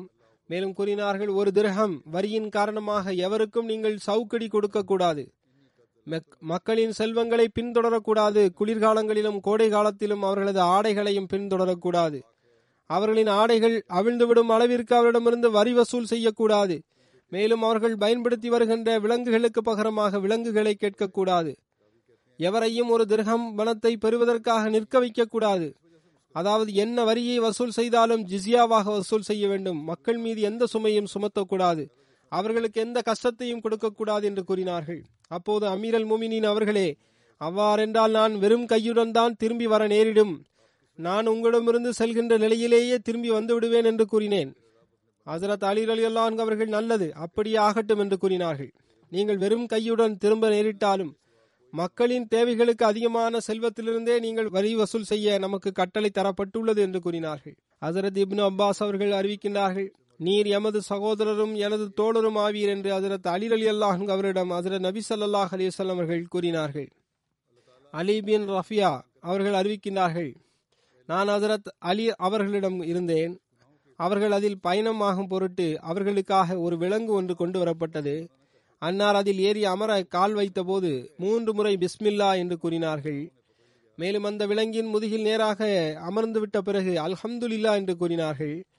அதன் பிறகு இவ்வாறு கூறினார்கள், இந்த விலங்கை நமக்கு தொண்டுக்காக படைத்த இறைவன் தூயவன் ஆவான், நாம் எந்த ஆற்றலும் பெற்றிருக்கவில்லை, பின்னர் நாம் அந்த இறைவன் பக்கமே திரும்பி செல்லவும் இருக்கின்றோம் என்று கூறினார்கள். பின்னர் அன்னார் மூன்று முறை அல்ஹம்துலில்லா என்றும் பின்னர் அல்லாஹ் அக்பர் என்று மூன்று முறையும் கூறினார்கள். அதன் பிறகு இவ்வாறு துவா செய்தார்கள், இறைவாணி தூயவன், நிச்சயமாக நானே என் ஆன்மாவின் மீது அநீதி இழைத்திருக்கின்றேன், எனவே என்னை நீ மன்னித்து விடு, ஏனென்றால் உன்னை தவிர பாவங்களை மன்னிப்பவன் வேறு எவனும் இல்லை. இதன் பிறகு ஹஜ்ரத் அலி ரலியல்லாஹு அன்ஹு அவர்கள் புன்னகைத்தார்கள். அறிவிப்பாளர் கூறுகின்றார், அமீரல் முமினின் அவர்களே, தாங்கள் எதன் காரணமாக புன்னகைத்தீர்கள் என்று நான் கேட்டேன். அதற்கு நான், இவ்வாறு செய்ததை போன்றே ஹஜ்ரத் நபி ஸல்லல்லாஹு அலைஹி வஸல்லம் அவர்களை செய்ததை நான் கண்டேன் என்று ஹஜ்ரத் அலி ரலியல்லாஹு அன்ஹு அவர்கள் கூறினார்கள். ஹஜ்ரத் நபி ஸல்லல்லாஹு அலைஹி வஸல்லம் அவர்களும் புன்னகைத்தார்கள். பின்னர் நான், ஹஜ்ரத் நபி ஸல்லல்லாஹு அலைஹி வஸல்லம் அவர்களே, எதன் காரணமாக நீங்கள் புன்னகைக்கின்றீர்கள் என்று நான் கேட்டேன் என்று ஹஜ்ரத் அலி ரலியல்லாஹு அன்ஹு அவர்கள் கூறினார்கள். அதற்கு உமது இறைவன் தனது அடியாரிடம் மிகவும் மகிழ்ச்சியாக இருக்கின்றான் என்று ஹசரத் நபி ஸல்லல்லாஹு அலைஹி வஸல்லம் அவர்கள் ஹசரத் அலி ரலியல்லாஹு அன்ஹு அவர்களுக்கு பதில் கூறினார்கள். எனது இறைவா, எனது பாவங்களை மன்னிப்பாயாக, நிச்சயமாக உன்னை தவிர பாவங்களை மன்னிப்பவன் வேறு எவனுமில்லை என்று அடியான் கூறும்போது இறைவன் அதனால் மகிழ்ச்சி அடைகின்றான். அதன் காரணமாகவே ஹசரத் நபி ஸல்லல்லாஹு அலைஹி வஸல்லம் அவர்களும் புன்னகித்தார்கள், நானும் அதே போன்று புன்னகித்தேன் என்று ஹசரத் அலி ரலியல்லாஹு அன்ஹு அவர்கள் கூறுகின்றார்கள். யஹ்யா பின் யாமிர் அவர்கள் அறிவிக்கின்றார்கள், ஒருமுறை ஹசரத் அலி பின் அபி தாலிப் அவர்கள் சொற்பொழிவு நிகழ்த்தினார்கள். அல்லாஹ்வை புகழ்ந்து அவனது மேன்மையை எடுத்துரைத்த பிறகு, மக்களே, உங்களுக்கு முன் சென்ற மக்கள் பாவங்கள் செய்ததன் காரணமாகவே அழிவிற்கு ஆளாகினர் என்று கூறினார்கள். அவர்களின் நன்மக்களும் உலமாக்களும் அவர்களை தீமையிலிருந்து தடுக்கவில்லை. மேலும் அவர்கள் பாவங்களில் வரம்பு மீறிய போது அவர்களை பலதரப்பட்ட தண்டனைகள் பிடித்து கொண்டன. எனவே உங்கள் மீதும் அதுபோன்ற தண்டனைகள் வருவதற்கு முன்பாக நீங்கள் மக்களுக்கு நன்மையை ஏவுங்கள், மேலும் அவர்களை தீமையிலிருந்து தடுத்து நிறுத்துங்கள். நன்றாக நினைவில் கொள்ளுங்கள், நீங்கள் நன்மையை ஏவுவதும் தீமையிலிருந்து தடுப்பதும் உங்களின் செல்வத்தையும் குறைத்து விடாது, உங்களை மரணத்திற்கு அருகில் கொண்டு சென்று விடாது. ஹஸரத் ஜாபிர் ரலியல்லாஹு அன்ஹு அவர்கள் அறிவிக்கின்றார்கள், ஒரு முறை ஹஸரத் நபி ஸல்லல்லாஹு அலைஹி வஸல்லம் அவர்களுடன் ஒரு அன்சாரி பெண்மணியின் வீட்டில் நாங்கள் அமர்ந்திருந்தோம். அந்த பெண்மணி ஹஸரத் நபி ஸல்லல்லாஹு அலைஹி வஸல்லம் அவர்களுக்காக உணவு சமைத்து விருந்திற்கு அழைத்திருந்தார். அப்போது ஹஸரத் நபி ஸல்லல்லாஹு அலைஹி வஸல்லம் அவர்கள், இப்போது உங்களிடத்தில் சொர்க்கத்திற்குரிய ஒருவர் வருவார் என்று கூறினார்கள். அதன் பிறகு ஹஸரத் அபூபக்கர் ரலியல்லாஹு அன்ஹு அவர்கள் வந்தார்கள். நாங்கள் அன்னாருக்கு எங்களது வாழ்த்துக்களை தெரிவித்தோம். அப்போது ஹஸரத் நபி ஸல்லல்லாஹு அலைஹி வஸல்லம் அவர்கள், இப்போது உங்களிடம் மேலும் ஒரு சொர்க்கத்திற்குரிய நபர் வருகை தருவார் என்று கூறினார்கள். அப்போது ஹஸரத் உமர் ரலியல்லாஹு அன்ஹு அவர்கள் வருகை தந்தார்கள். நாங்கள் அவருக்கும் வாழ்த்துக்களை தெரிவித்தோம். பிறகு மூன்றாவது முறையாக, இப்போது மேலும் ஒரு சொர்க்கத்திற்குரிய நபர் உங்களிடம் வருகை தருவார் என்று ஹஸரத் நபி ஸல்லல்லாஹு அலைஹி வஸல்லம் அவர்கள் கூறினார்கள். அறிவிப்பாளர் கூறுகின்றார், நான் அந்த நேரத்தில் ஹஸரத் நபி ஸல்லல்லாஹு அலைஹி வஸல்லம் அவர்கள் தனது தலையை பேரித்தம்பள செடியின் கீழே மறைத்து கொண்டிருந்ததை பார்த்தேன். மேலும், அல்லாஹ்வே, நீ நாடினால் வரக்கூடியவர் ஹஸரத் அலி ரலியல்லாஹு அன்ஹு அவர்களாக இருக்கட்டும் என்று ஹஸரத் நபி ஸல்லல்லாஹு அலைஹி வஸல்லம் அவர்கள் துஆ செய்து கொண்டிருந்தார்கள். பின்னர் ஹஸரத் அலி ரலியல்லாஹு அன்ஹு அவர்கள் வருகை தந்தார்கள். அப்போது நாங்கள் அன்னாருக்கும் எங்களது வாழ்த்துக்களை தெரிவித்தோம். ஹஸரத் அனஸ் ரலியல்லாஹு அன்ஹு அவர்கள் அறிவிக்கின்றார்கள், சொர்க்கம் மூன்று நபர்களை கொண்டுள்ளது என்று ஹஸரத் நபி ஸல்லல்லாஹு அலைஹி வஸல்லம் அவர்கள் கூறினார்கள். அந்த மூன்று நபர்கள் அலி, அம்மார் மற்றும் சல்மான் ஆகியோர் ஆவர். அபு உஸ்மான் நஹதி அவர்கள் அறிவிக்கின்றார்கள், ஹஸரத் அலி ரலியல்லாஹு அன்ஹு அவர்கள் கூறினார்கள், ஒருமுறை ஹஸரத் நபி ஸல்லல்லாஹு அலைஹி வஸல்லம் அவர்கள் எனது கரங்களை பிடித்திருந்தார்கள். நாங்கள் மதினாவின் ஒரு வீதியை கடந்து ஒரு தோட்டத்தை சென்றடைந்தோம். அப்போது நான் அல்லாஹ்வின் தூதர் ஸல்லல்லாஹு அலைஹி வஸல்லம் அவர்களே, இந்த தோட்டம் எவ்வளவு அழகாக உள்ளது என்று கேட்டேன். அப்போது ஹஸரத் நபி ஸல்லல்லாஹு அலைஹி வஸல்லம் அவர்கள், சொர்க்கத்தில் இதைவிட அழகிய தோட்டம் உங்களுக்கு உள்ளது என்று கூறினார்கள். ஹஸரத் அம்மார் பின் யாசர் அவர்கள் அறிவிக்கின்றார்கள், நான் ஹஸரத் நபி ஸல்லல்லாஹு அலைஹி வஸல்லம் அவர்களை ஹஸரத் அலி ரலியல்லாஹு அன்ஹு அவர்களிடம் இவ்வாறு கூற கேட்டேன், அலியே, அல்லாஹ் உங்களுக்கு சிறப்பு ஒன்றை வழங்கியுள்ளான். அதைவிட மேலான சிறப்பை அவன் தனது அடியாருக்கு வழங்கியதில்லை. அது என்னவென்றால், உலகத்தில் விருப்பமின்மை என்பதாகும். அல்லாஹ் உம்மை எப்படி படைத்துள்ளான் என்றால், நீர் உலகிலிருந்து எதையும் பெறுவதும் இல்லை, உலகமும் உம்மிடமிருந்து எதையும் பெறுவதும் இல்லை. அதாவது, நீர் உலகில் எந்த விஷயத்தின் மீதும் ஆசை கொள்வதில்லை, உலக பொருட்களை நீர் நேசிப்பதும் இல்லை, மேலும் உலக ஆசைகள் கொண்ட எவரும் உம்முடன் தொடர்பு வைக்க விரும்புவதும் கிடையாது. மேலும் அல்லாஹ் உமக்கு ஏழைகளின் மீதான அன்பை வழங்கியுள்ளான். மேலும் அவர்கள் உம்மை தமது இமாமாக ஆக்கி மகிழ்ச்சி கொண்டுள்ளனர். மேலும் நீரும் அவர்களை உமது சீடர்களாக கண்டு மகிழ்ச்சி அடைந்துள்ளீர்கள். எனவே எவர் உம்மை நேசிக்கின்றாரோ அவருக்கும் உம்மை பற்றி உண்மை பேசுபவருக்கும் நற்செய்தி உண்டாகட்டுமாக. எவர் உம்மீது பகைமை கொள்வாரோ அவருக்கு நாசம் உண்டாகட்டும். உமக்கு எதிராக பொய் பேசுவோருக்கும் நாசம் உண்டாகட்டும். உம்மீது நேசம் கொள்பவரும் உம்மை பற்றி உண்மை பேசுபவரும் சொர்க்கத்தில் உமது வீட்டின் அண்டை அயலாராகவும் உமது மாளிகையில் உமது தோழராகவும் இருப்பர். மேலும் உம்மீது பகைமை கொள்பவரும் உமக்கு எதிராக பொய்யை புனைந்து பேசுபவரும் கியாமத் நாளன்று அல்லாஹ் அவர்களை கடுமையாக பொய் பேசுபவர்களின் இடத்தில் நிற்க செய்வான். இதனை அல்லாஹ் தனது பொறுப்பில் எடுத்துக்கொண்டுள்ளான். ஹஸரத் முஸ்லிம் ரலியல்லாஹு அன்ஹு கூறினார்கள், ஹஸரத் நபி ஸல்லல்லாஹு அலைஹி வஸல்லம் அவர்கள் சொர்க்கத்தில் அந்தஸ்து பற்றி கூறினார்கள். அதில் ஹஸரத் அலியும் ஃபாத்திமாவும் இருப்பார்கள். சொர்க்கத்திற்குரிய நற்செய்தி பெற்ற பத்து நபர்களில் ஹஸரத் அலி ரலியல்லாஹு அன்ஹு அவர்களை பற்றியும் குறிப்பு வருகின்றது. ஹஸரத் நபி ஸல்லல்லாஹு அலைஹி வஸல்லம் அவர்கள் தனது நாவினால் சொர்க்கத்திற்கு நற்செய்தி வழங்கிய நற்பேறு பெற்ற சகாபாக்களில் ஹஸரத் அலி ரலியல்லாஹு அன்ஹு அவர்களும் ஒருவராவார்கள். ஹஸரத் சயீத் பின் ஸைத் அவர்கள் அறிவிக்கின்றார்கள், நான் பத்து நபர்கள் தொடர்பாக அவர்கள் சொர்க்கவாசிகள் என்பதற்கு சாட்சியம் பகிர்கின்றேன். பத்தாவது நபர் தொடர்பாக கூறுகின்றேன், அவர் பாவம் செய்தவராக இருக்க மாட்டார். அது எப்படி என கேட்கப்பட்டது. அதற்கு அவர், ஹஜ்ரத் நபி ஸல்லல்லாஹு அலைஹி வஸல்லம் அவருடன் ஹிரா குன்றின் மீது அமர்ந்திருந்தோம், அப்போது அது அசைந்தது. அதற்கு ஹஜ்ரத் நபி ஸல்லல்லாஹு அலைஹி வஸல்லம் அவர்கள், ஹிரா குன்றே நில், நிச்சயமாக உன் மீது ஒரு நபியும் ஒரு சித்திக்கும் ஒரு ஷஹீதும் இருக்கின்றார் என்று கூறினார்கள். ஹஜ்ரத் வாக்களிக்கப்பட்ட மசீஹ் இஸ்லாம் அவர்கள் எடுத்துரைத்த சம்பவத்தை இதற்கு முன்பும் நான் கூறியுள்ளேன். அதாவது நப்சின் மீது ஆதிக்கம் செலுத்துபவர் மற்றும் தற்பெருமையிலிருந்து விலகியவர் தொடர்பாக நான் இதற்கு முன்பு குறிப்பிட்டுள்ளேன். இப்போது நான் மீண்டும் இங்கு எடுத்துரைக்கின்றேன். ஹஜ்ரத் வாக்களிக்கப்பட்ட மசீஹ் இஸ்லாம் அவர்கள் கூறுகின்றார்கள், ஹஜ்ரத் அலி ரலியல்லாஹு அன்ஹு அவர்கள் ஒரு எதிரியிடம் சண்டையிட்டுக் கொண்டிருந்தார்கள். இறைவனுக்காக மட்டுமே சண்டையிட்டுக் கொண்டிருந்தார்கள். இறுதியில் ஹஜ்ரத் அலி ரலியல்லாஹு அன்ஹு அவர்கள் அவனை கீழே வீழ்த்தி விட்டார்கள். அவனது நெஞ்சில் ஏறி அமர்ந்து விட்டார்கள். அவன் உடனடியாக ஹஜ்ரத் அலி ரலியல்லாஹு அன்ஹு அவர்களின் முகத்தில் துப்பிவிட்டான். அப்போது உடனே ஹஜ்ரத் அலி ரலியல்லாஹு அன்ஹு அவர்கள் அவனது நெஞ்சிலிருந்து கீழே இறங்கி விட்டார்கள். மேலும் அவனை விட்டு விட்டார்கள். நான் இதுவரை இறைவனுக்காக மட்டுமே உம்முடன் சண்டையிட்டுக் கொண்டிருந்தேன். ஆனால் இப்போது நீர் எனது முகத்தில் உமிழ்ந்து விட்டீர். எனவே இப்போது எனது நப்சின் எண்ணமும் இதில் கலந்துவிட்டது. எனவே நான் எனது நப்சிற்காக உம்மை கொலை செய்ய விரும்பவில்லை என்று கூறினார்கள். இதிலிருந்து தெளிவாக தெரிவது என்னவென்றால், ஹஜ்ரத் அலி ரலியல்லாஹு அன்ஹு அவர்கள் தனது நப்சின் எதிரியை தனது எதிரியாக கருதவில்லை. இதுபோன்ற இயல்பையும் பழக்கத்தையும் நாம் நம்மிடம் ஏற்படுத்திக் கொள்ள வேண்டும். ஹஜ்ரத் வாக்களிக்கப்பட்ட மசீஹ் இஸ்லாம் அவர்கள் ஜமாத்திற்கு அறிவுரை செய்கின்றார்கள். நப்சின் பேராசை மற்றும் அதன் நோக்கங்களுக்காக ஒருவருடனான பகைமையின் தொடர் நீடித்து கொண்டிருக்கும் என்றால் அதைவிட இறைவனை கோபப்படுத்துகின்ற காரியம் வேறு என்னவாக இருக்க முடியும்? மற்றொரு சந்தர்ப்பத்தில் விளக்கமாக அன்னார் எடுத்துரைத்தார்கள். அன்னார் கூறுகின்றார்கள், நப்சின் உணர்வுகள் மற்றும் இறைவனுக்கான உணர்வுகள் ஆகிய இரண்டிற்கும் இடையில் உள்ள வித்தியாசத்தை அறிய ஹஜ்ரத் அலி ரலியல்லாஹு அன்ஹு அவர்களின் ஒரு சம்பவத்திலிருந்து நீங்கள் படிப்பினை பெற்றுக் கொள்ளுங்கள். ஹஜ்ரத் அலி ரலியல்லாஹு அன்ஹு அவர்கள் நிராகரிப்பாளரான ஒரு வீரருடன் போரிட்டுக் கொண்டிருந்தார்கள். மீண்டும் மீண்டும் அவனை வீழ்த்த முற்பட்டார்கள். ஆனால் அவன் தப்பித்துக் கொண்டிருந்தான். இறுதியில் அவனை பிடித்து அவனை நன்றாக வீழ்த்தி விட்டார்கள். அவனது நெஞ்சில் ஏறி அமர்ந்து கொண்டார்கள். கத்தியால் அவனது கதையை முடிக்கியிருந்தார்கள். அந்த நேரத்தில் அவன் அன்னாரின் முகத்தில் துப்பிவிட்டான். அவன் அந்த செயலை செய்தபோது ஹஜ்ரத் அலி ரலியல்லாஹு அன்ஹு அவர்கள் அவனது மார்பிலிருந்து எழுந்து விட்டார்கள். மேலும் அவனை விட்டு விட்டார்கள். மேலும் அவனிடமிருந்து விலகிவிட்டார்கள்.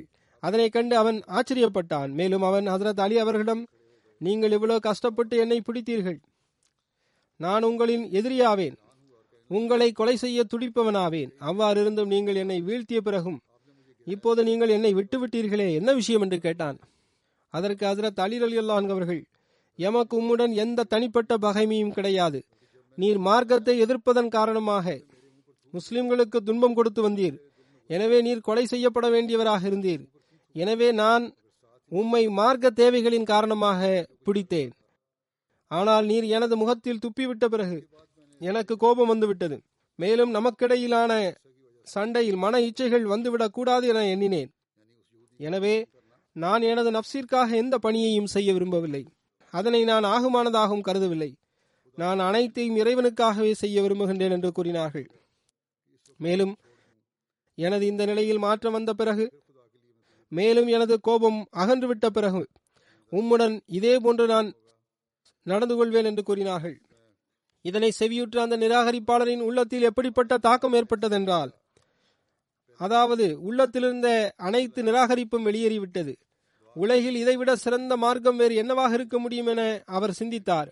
இந்த மார்க்கத்தின் போதனையின் தாக்கத்தால் மனிதன் இதுபோன்ற தூய மனதுடையவனாக ஆகிவிடலாம் என்று அவன் உணர்ந்து கொண்டார். எனவே அவர் அப்போதே தௌபா செய்தார். மேலும் முஸ்லிம் ஆகிவிட்டார். எனவே விளைவை ஏற்படுத்துகின்ற அசல் இரையாச்சம் என்பது இதுவே ஆகும். ஹஜ்ரத் முஸ்லிம் ரலியல்லாஹு அன்ஹு அவர்களும் இந்த யூதருடனான ஹஜ்ரத் அலி ரலியல்லாஹு அன்ஹு அவர்களின் சண்டை தொடர்பான சம்பவத்தை இவ்வாறே ஏறக்குறைய எடுத்துரைக்கின்றார்கள். ஹஜ்ரத் அலி ரலியல்லாஹு அன்ஹு அவர்கள் ஒரு போரில் பங்கு பெற்றிருந்தார்கள்.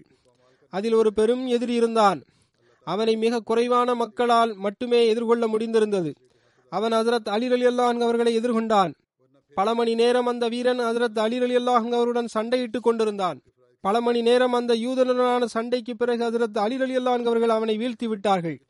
அவனது நெஞ்சில் ஏறி அமர்ந்து கொண்டார்கள். கத்தியால் அவனது கழுத்தை வெட்ட எண்ணம் கொண்டிருந்தார்கள். அப்போது திடீரென அந்த யூதன் அவர்களது முகத்தில் துப்பிவிட்டான். ஹஜ்ரத் அலி ரலியல்லாஹு அன்ஹு அவர்கள் உடனடியாக அவனை விட்டு விலகி எழுந்து நின்று விட்டார்கள். அந்த யூதன் மிகவும் ஆச்சரியத்திற்குள்ளானான்.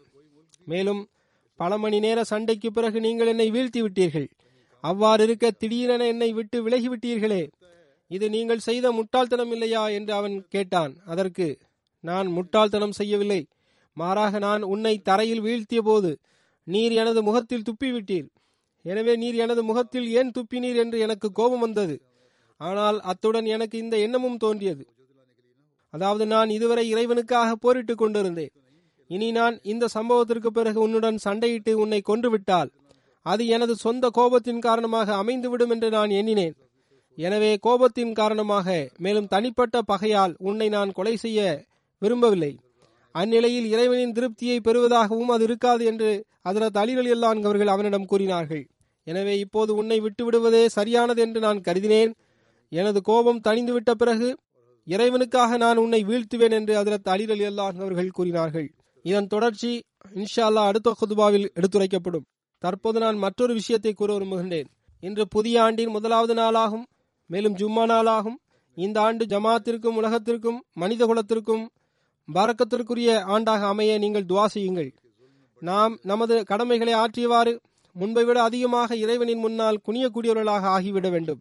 மேலும் நமது இறைவணக்கத்தின் தரத்தை உயர்த்தக்கூடியவர்களாக நாம் இருக்க வேண்டும். உலகவாதிகளும் தனது படைப்பின் நோக்கத்தை புரிந்தவாறு அல்லாஹ்விற்குரிய உரிமையை வழங்கக்கூடியவர்களாக ஆகிவிட வேண்டும். ஒருவர் மற்றவரின் உரிமையை பறிப்பதற்கு பகரமாக அல்லாஹ்வின் கட்டளைகளின்படி நடந்து ஒருவர் மற்றவரின் உரிமைகளை வழங்கக்கூடியவர்களாக ஆக வேண்டும். அவ்வாறு இல்லை என்றால் இறைவன் மீண்டும் தனது வழிமுறைக்கேற்ப உலகவாதிகளுக்கு அவர்களின் கடமைகளின் பக்கம் கவனம் ஊட்டுவான். அந்தோ நாமும் உலகத்தின் அனைத்து மக்களும் இந்த முக்கிய கருத்தை புரிந்து கொள்ள வேண்டுமே. மேலும் நமது உலகம் மற்றும் மறுமையை சீராக்கி கொள்ள வேண்டுமே. கடந்த ஒரு வருடமாக நாம் மிகவும் அபாயகரமான தொற்று நோயை எதிர்கொண்டு வருகின்றோம். உலகத்தின் எந்த ஒரு நாடும் இந்த தொற்று நோயிலிருந்து தப்பிக்கவில்லை. சில இடங்களில் குறைவாகவும் சில இடங்களில் அதிகமாகவும் உள்ளது. அவ்வாறு இருந்த போதிலும் உலகத்தின் பெரும்பான்மை இந்த விஷயத்தின் பக்கம் கவனம் செலுத்த விரும்பவில்லை. நாம் கவனம் செலுத்த வேண்டும் என்பதற்காக இறைவன் புறமிருந்து இது வந்திருக்கலாம் என்பதை இந்த உலகம் உணரவில்லை. அவர்கள் சிந்திக்கவும் இல்லை, சிந்திக்க விரும்பவும் இல்லை. அல்லாஹ் நம்மை சிந்திக்க வைக்க விரும்புகின்றானா, நம்மை உணர செய்ய விரும்புகின்றானா, நமக்கு கவனமூட்ட விரும்புகின்றானா என்றும் கூட உலகம் சிந்திக்க மறுக்கின்றது. இதன் பக்கம் எவருக்கும் சிந்தனை இல்லை. சில மாதங்களுக்கு முன்பு ஏராளமான உலக அரசாங்கங்களின் தலைவர்களுக்கு கவனமூட்டியவாறு நான் கடிதங்கள் எழுதியிருந்தேன். கோவிட் நோயை அடிப்படையாக கொண்டு அவர்களுக்கு புரிய வைக்க நான் முயற்சி செய்திருந்தேன்.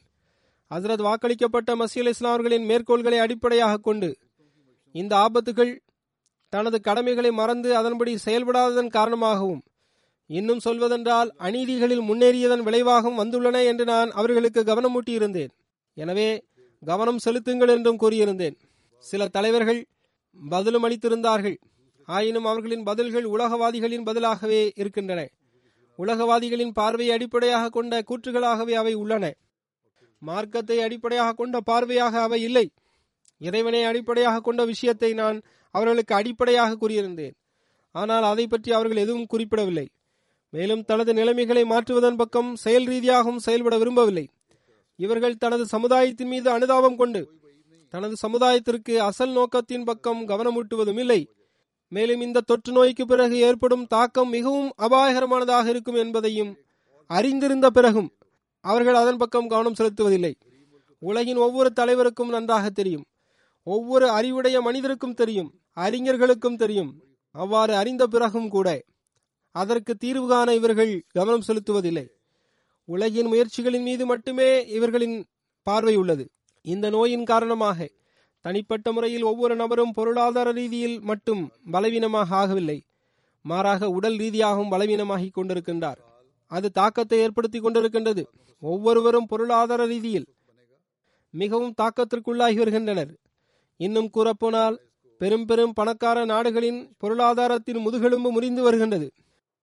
உலகவாதிகளிடத்தில் இதற்கு ஒரே ஒரு தீர்வுதான் உள்ளது. இதுபோன்ற நிலை ஏற்பட்டுவிட்டால், பொருளாதாரம் அழிவிற்குள்ளாகிவிட்டால், பின்னர் ஏனைய சிறிய நாடுகளின் பொருளாதாரத்தை அபகரித்து கொள்ள வேண்டும். அவர்களை எப்படியாவது தனது வலையில் சிக்க வைக்க வேண்டும். பின்னர் ஏதாவது சாக்கு போக்குகள் கூறி அவர்களின் செல்வங்களை அபகரித்துக் கொள்ள வேண்டும். அதற்காக கூட்டணி அமைந்து வருகின்றது. போர் மீண்டும் ஆரம்பமாகிவிடும், ஆரம்பமாகிவிட்டது என்றே தற்போது கூறப்படுகின்றது. ஆயுதங்கள் ஏந்தி செய்யப்படும் அசல் போர்கள், அதாவது மிகவும் அபாயகரமான போர் ஏற்படுவதும் தொலைவில் இல்லை. பின்னர் இந்த மக்கள் மிக ஆழமான கிடங்கில் வீழ்ந்து விடுவார்கள். ஏழை நாடுகளின் மக்கள் ஏற்கனவே அரைக்கப்பட்டு வருகின்றார்கள். பணக்கார நாடுகளின் மக்களும் அரைக்கப்படுவார்கள். மிக அபாயகரமான அளவில் அறைபடுவார்கள். உலகம் இந்த நிலையை அடைவதற்கு முன்பாக நாம் நமது கடமையை ஆற்றியவாறு உலகிற்கு எச்சரிக்கை செய்ய வேண்டும். எனவே நாம் நமது கடமையை இந்த அளவில் செலுத்தி மக்களுக்கு புரிய வைத்து செயல்படும் போதுதான் நாம் புத்தாண்டு வாழ்த்துக்களை கூறுவதற்கும் பொருள் இருக்கும். ஆனால் இதை அனைத்தையும் செய்வதற்கு முதலில் தத்தமது நிலைமைகளை ஆய்வு செய்ய வேண்டியதும் வரும். வாக்களிக்கப்பட்ட மசீஹ் அலைஹிஸ்ஸலாம் மற்றும் காலத்தின் இமாமை ஒப்புக்கொண்ட நாம் நமது நிலைமைகளில் மாற்றங்கள் செய்திருக்கின்றோமா? நாம் அல்லாஹ்வின் உரிமைகளை வழங்குவதுடன் அல்லாஹ்விற்காக மட்டும் அவனது அடியார்களுக்குரிய உரிமைகளை வழங்கக்கூடியவர்களாக இருக்கின்றோமா? அல்லது நாம் நம்மை சீர்திருத்தி ஒருவர் மற்றவர் மீது அன்பு நேசத்தின் உணர்வுகளை அசாதாரண தரத்திற்கு எட்ட செய்து இருக்கின்றோமா? அது அவசியமானதாக இருக்கின்றதா இல்லையா என்பதை எல்லாம் நாம் ஒவ்வொருவரும் ஆய்வு செய்ய வேண்டும். எனவே ஒவ்வொரு அகமதியும் மிகவும் சீர்தூக்கி பார்க்க வேண்டும். அவரிடம் ஒரு பெரும் பணி ஒப்படைக்கப்பட்டுள்ளது. அதனை செயலாற்றுவதற்கு முதலில் தம்மிடத்தில் அன்பு நேசம் சகோதரத்துவத்தின் சூழலை உருவாக்க வேண்டும். தனது சமூகத்திலும் அகமதி சூழலிலும் இந்த மாற்றத்தை ஏற்படுத்த வேண்டும். பின்னர் உலகை ஆதர நபி ஸல்லல்லாஹு அலைஹி வஸல்லம் அவர்களின் கொடியின் கீழ் கொண்டு வர வேண்டும். அந்த கொடி அல்லாஹ்வின் ஏகத்துவ கொடியாகும். அப்போதுதான் நாம் நமது பையத்தின் நோக்கத்தில் வெற்றி பெற முடியும். மேலும் அந்நிலையில்தான் நாம் பையத்திற்குரிய உரிமைகளை வழங்கக்கூடியவர்களாகவும் இருக்க முடியும். மேலும் அந்நிலையில்தான் நாம் அல்லாஹ்வின் அருட்களுக்கு வாரிசாக முடியும். மேலும் அந்நிலையில்தான் நாம் புத்தாண்டு வாழ்த்துக்களை கூறுவதற்கும் பெறுவதற்கும் தகுதி படைத்தவராக இருக்க முடியும். அல்லாஹ் நமக்கு அதற்கான நற்பாக்கியத்தை வழங்குவானாக. ஒவ்வொரு அகமதி ஆணும் பெண்ணும் இளைஞனும் சிறுவனும் முதியவரும் இந்த விஷயத்தை புரிந்தவாறு இவ்வாறு உடன்படிக்கை செய்ய வேண்டும். அதாவது, இந்த புத்தாண்டில் உலகில் ஒரு புரட்சியை ஏற்படுத்துவதற்காக நாங்கள் எங்களது அனைத்து ஆற்றல்களையும் பயன்படுத்துவோம் என்று நீங்கள் உறுதிமொழி எடுக்க வேண்டும். ஒவ்வொரு அகமதிக்கும் அல்லாஹ் அதற்கான நற்பாக்கியத்தை வழங்குவானாக. இன்றைய நாட்களில் பாகிஸ்தான் அகமதிகளுக்கும் அல்ஜீரியாவின் அகமதிகளுக்காகவும் துவா செய்யும்படி உங்களுக்கு கவனமூட்டுகின்றேன். உங்களது துவாக்களில் நீங்கள் அவர்களை நினைவில் வையுங்கள். பாகிஸ்தானின் சில இடங்களில் சில மௌலவிகள் மற்றும் அரசாங்க அதிகாரிகள் அநீதிகளில் ஈடுபட்டுள்ளனர். அல்லாஹ் அதுபோன்ற சீர்திருந்தாத மக்களை விரைவில் பிடிப்பதற்குரிய ஏற்பாட்டை செய்வானாக. யாருடைய சீர்திருத்தம் ஏற்பட முடியும், யாருக்கு ஏற்பட முடியாது என்பதை இறைவன் நன்கறிவான். எவருடைய சீர்திருத்தம் ஏற்பட முடியாதோ அந்நிலையில் அல்லாஹ் அவரை விரைவில் பிடிப்பதற்குரிய ஏற்பாட்டை செய்வானாக. தௌஹீனே ரிசாலத் என்ற பெயரில் ஏற்படுத்தப்பட்ட சட்டத்தை அடிப்படையாக கொண்டு இந்த மக்கள் அகமதிகள் மீது அங்கு அநீதி இழைக்க முயற்சி செய்கின்றனர். அகமதிகளின் தர்பியத்திற்காக நம்மிடம் உள்ள சில வழிமுறைகளை அவர்கள் பல வழிகளில் தடை செய்ய முயற்சி செய்கின்றனர். அல்லாஹ் அதிலிருந்து அவர்களை விரைவில் தடுப்பானாக. நம்மையும் அவரிடமிருந்து அல்லாஹ் விரைவில் விடுவிப்பானாக. உண்மையில் இவர்கள் அகில உலகங்களுக்கும் அருட்குடையாக தோன்றிய நபரின் பெயரை இழிவுபடுத்தக்கூடியவர்களாக இருக்கின்றார்கள். அகமதிகள் ஹஜ்ரத் நபி ஸல்லல்லாஹு அலைஹி வஸல்லம் அவர்களுக்காக தங்களது உயிர்களையும் அர்ப்பணிக்கக்கூடியவர்களாக இருக்கின்றார்கள். இன்று உலகை ஹஜ்ரத் முஹம்மது ரசூல் ஸல்லல்லாஹு அலைஹி வஸல்லம் அவர்களின் கொடியின் கீழ் கொண்டு வருவதற்கு மிக அதிகமாக, இன்னும் கூறப்போனால் உண்மையிலேயே அகமதிகள் தான் பணி செய்கின்றார்கள். மாறாக இவ்வாறு கூற வேண்டும், உலகில் ஒருவர் அதற்காக பணி செய்கின்றார் என்றால் அது அகமதிகளாக மட்டும்தான் இருக்கின்றார்கள் என்றே கூற வேண்டும். எனவே இந்த உலகவாதிகள் உலகியல் அரசாங்கம் மற்றும் செல்வத்தின் துணை கொண்டு நம்மீது அநீதி இழைக்க முடியும். ஆயினும் அவர்கள் நினைவிற்கொள்ள வேண்டும், நாம் சிறந்த எஜமானன் மற்றும் சிறந்த உதவியாளன் ஆகிய இறைவனை ஏற்றுக்கொண்டவர்களாக இருக்கின்றோம். நிச்சயமாக அவனது உதவி நமக்கு வரும், நிச்சயமாக வரும். அப்போது உலகவாதிகள் தனது அதிகாரம் மற்றும் வலிமையின் மீது பெருமிதம் கொண்ட அந்த நபர்களுக்கு மண் கூட தென்படாது. அல்லாஹ்வின் உதவியும் ஒத்தாசையும் வரும்போது அவ்வாறே நிகழும். எனவே நமது பணி என்னவென்றால், துவாக்களின் மூலம் நமது இறை வணக்கங்களை மேலும் அழகூட்ட வேண்டும். மேலும் நாம் இதை செய்துவிட்டால் பின்னர் நாமே வெற்றியாளர்களாக இருப்போம். நான் அல்ஜீரியாவை பற்றி கூறியிருந்தேன். அங்கு அனைவருமே விடுவிக்கப்பட்டு விட்டனர் என்றும் கூறியிருந்தேன். அங்கு ஒரு நீதிமன்றம் அனைவரையும் விடுவித்து விட்டது. மற்றொரு நீதிமன்றமும் சிறிய அபராதத்தை விதித்து சற்றேறக்குறைய அனைவரையும் விடுவித்து விட்டது. ஆயினும் அங்கு இன்னும் சிலர் இறைவழியில் கைதிகளாக இருக்கின்றார்கள்.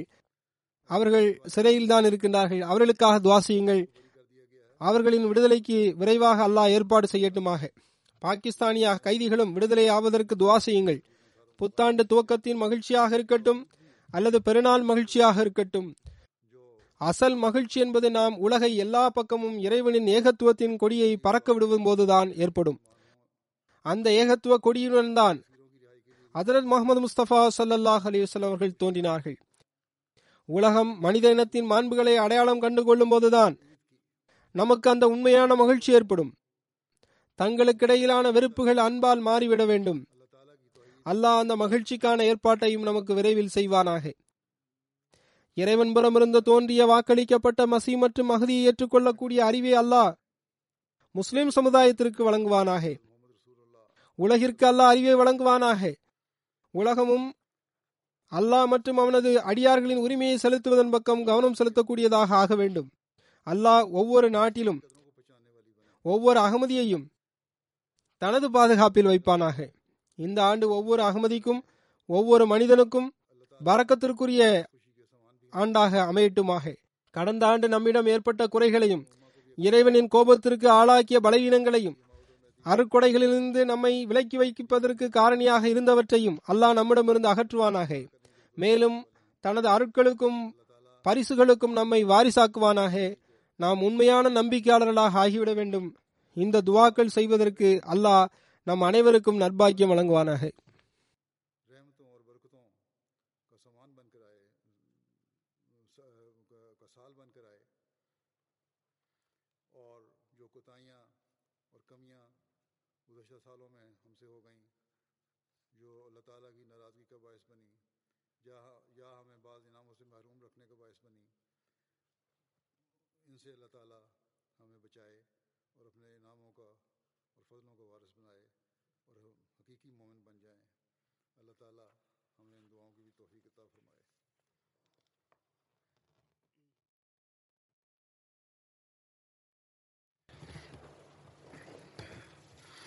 Alhamdulillah, alhamdulillah, nahmaduhu wa nasta'inuhu wa nastaghfiruhu wa nu'minu bihi wa natawakkalu alayhi wa na'udhu billahi min shururi anfusina wa min sayyi'ati a'malina man yahdihillahu fala mudilla lahu ومن يضلله فلا هادي له